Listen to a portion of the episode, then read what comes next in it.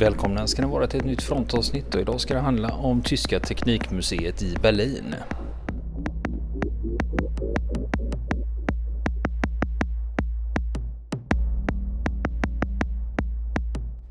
Och nu fortsätter fronten sitt besök på Teknikmuseet i Berlin. Så vänder vi och så går vi några steg. Och då ska vi se, då har vi en del av ett ryskt flygplan. Det är alltså fronten på en IL-2, en Ilyushin. Och det är det vanligaste ryska flygplanet under andra världskriget. Och det man har här, det är alltså den har ju bevisligen kraschlandat. Den här fronten, det är böjda propellerblad. Och sen är det också en intressant sak att under den här har man ställt en liten glasskål. Det verkar som att det droppar någonting ur den här. Jag vet inte om det är att den samlar kondens och att den ger ifrån sig det. Men det är rostrött vatten ser ut som droppar ner här. Och den här bärgades, just den här frontdelen då på Ilyushin, den bärgades 1995 och kom hit 1996 då. Och man vet om att den här är byggd 1943. Och sen har vi MiG-15 som hänger i taket här då. Och det var ju ett rekordplan för sin tid, ska jag säga. Den är då konstruerad av ingenjören Artyom Mikoyan och Mikhail Gurevich. De utvecklade i mars 1946 jaktflygplanet MiG-15. Det var det första jetflygplanet med, ja, det hade ju jetmotor och sen hade den bakåtfällda vingar som gjorde att den fick en pilform. Och man hade ju en Rolls-Royce-motor som förlaga för det här. Och under Koreakriget 1950-1953 då flög MiG-15 för Nordkorea. Och jag vet att det var ryska piloter i början i alla fall. Och vilka var det då som MiG-15 fick möta i luften? Ja, det var ju amerikanska F-86 Sabre. Och det planet som hänger här då, vad är det för historia? Jo, det är byggt 1955 i licens. Det är licensbyggt i Polen. På Lim 2 i den byggd. Det var stationerat på utbildningsregementet i polska flygvapnet i Radom. Och 2003 så restaurerade museianställda här det här flygplanet i sin egen flygverkstad. Sen i taket hänger den Fieseler Storch, och vad är det med den som gör det lite spännande då? Jo, den har ju svenska kronmärkningar på sig, för svenska flygvapnet hade ju Fieseler Storch, och ändå märkligt att de inte har lyckats skramla fram en egen, kan jag tycka. Lite roligt är det ändå. Vill man se en Fieseler Storch så kan man ju åka till Flygvapenmuseum i Linköping, där har man nämligen en stående. Lite kul, ska vi se vad de skriver om det. Jo, här står det, den utställda storken. Den här och tre andra fördes över till Sverige 1943. Och den var i tjänst i svenska flygvapnet till 1960. Och sen 1962 så kom den till Österrike via Tyskland. Och i ganska dåligt skick så kom det här exemplaret 1982 till Teknikmuseet här. Och det är där man har restaurerat den, och då har man också på svenska märkningar. Och då kan man också se att det står ju 20 längst fram.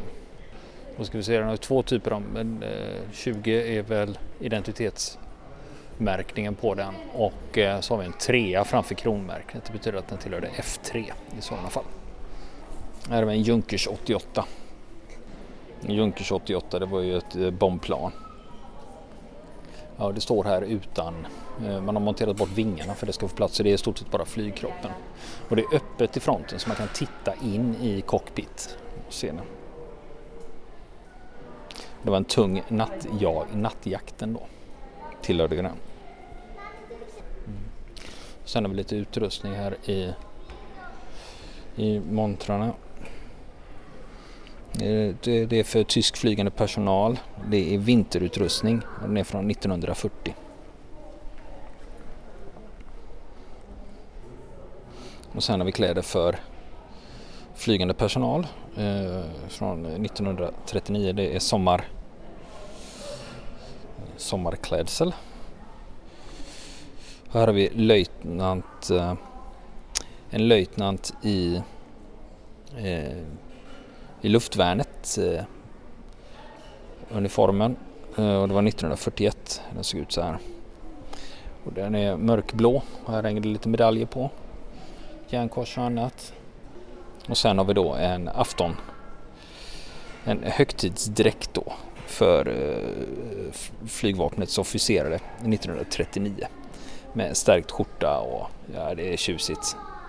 Mörkblått och vitt med silverrevärer på byxorna också. Och sen har vi Messerschmitt 110, universalflygplan för tyska flygvapnet. 1934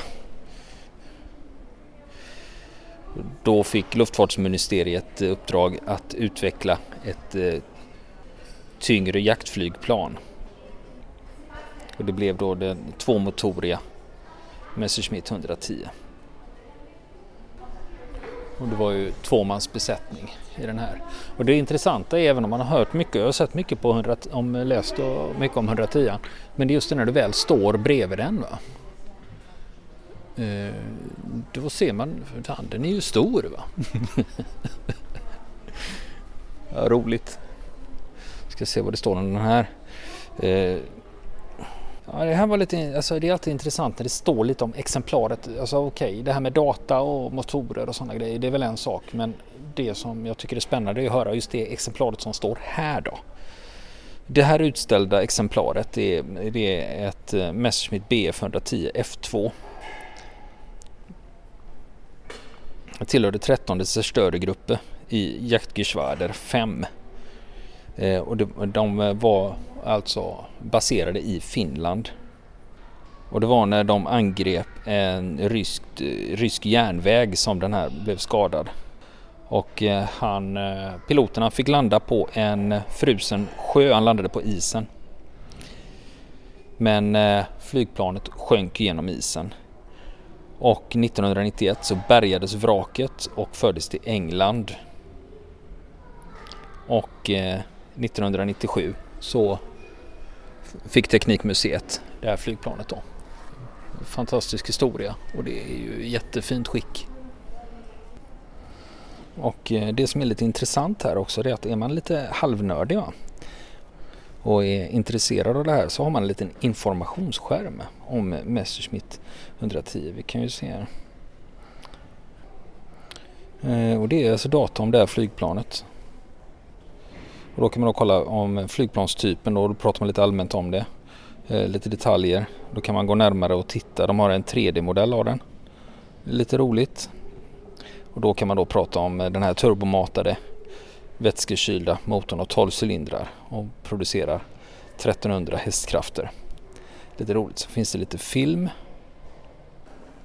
Sen har vi lite foton då från själva tillverkningen. Och sen är det bilder då både från Finland och sen hur det ser ut i cockpiten då. Och sen har vi då ögonvittnen också. Och det här skvadronen som den här tillhör, det kallas ju taxskvadronen, alltså Dachshundskvadron. Och det är alltså en bild på en tax som tuggar på ett ryskt stridsflygplan. Och då har man då en video. Så kan man då höra så här och lyssna och se. Så här låter det när han berättar om det här.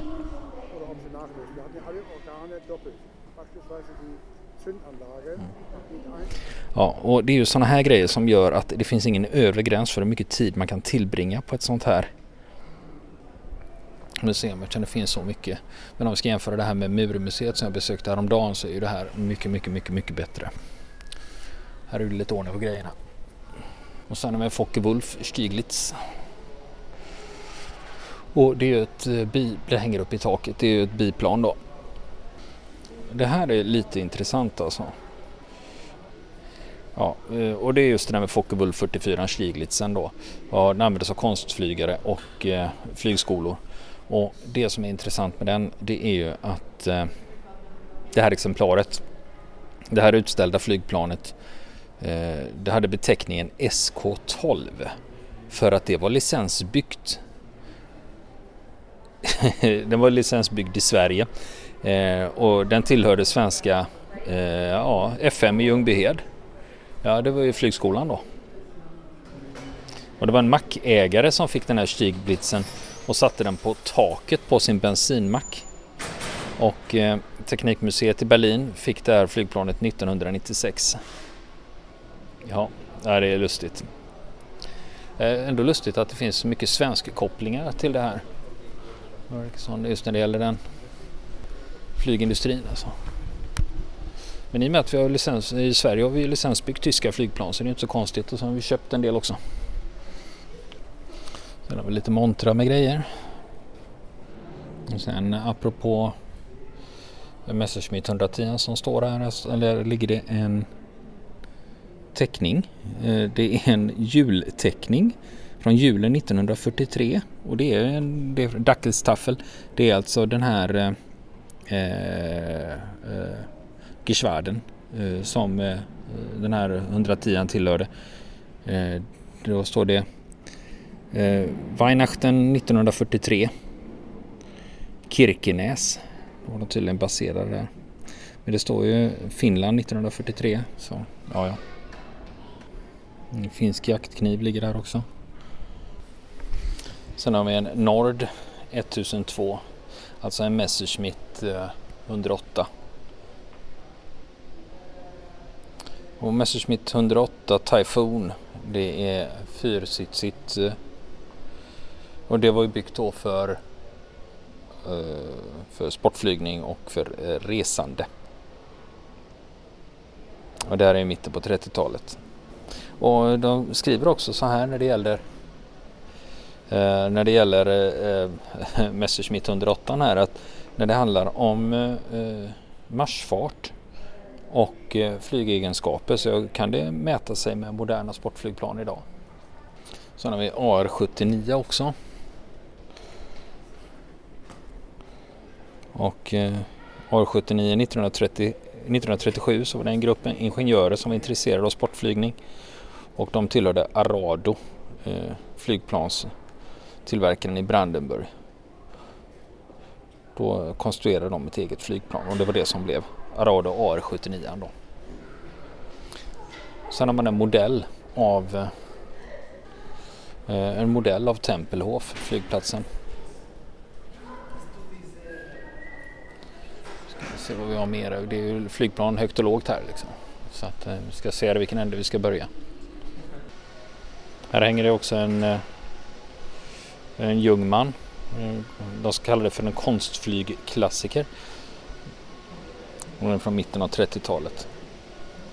Så handlar det lite om segelflyg här. Lite segelflygplan och sådana saker.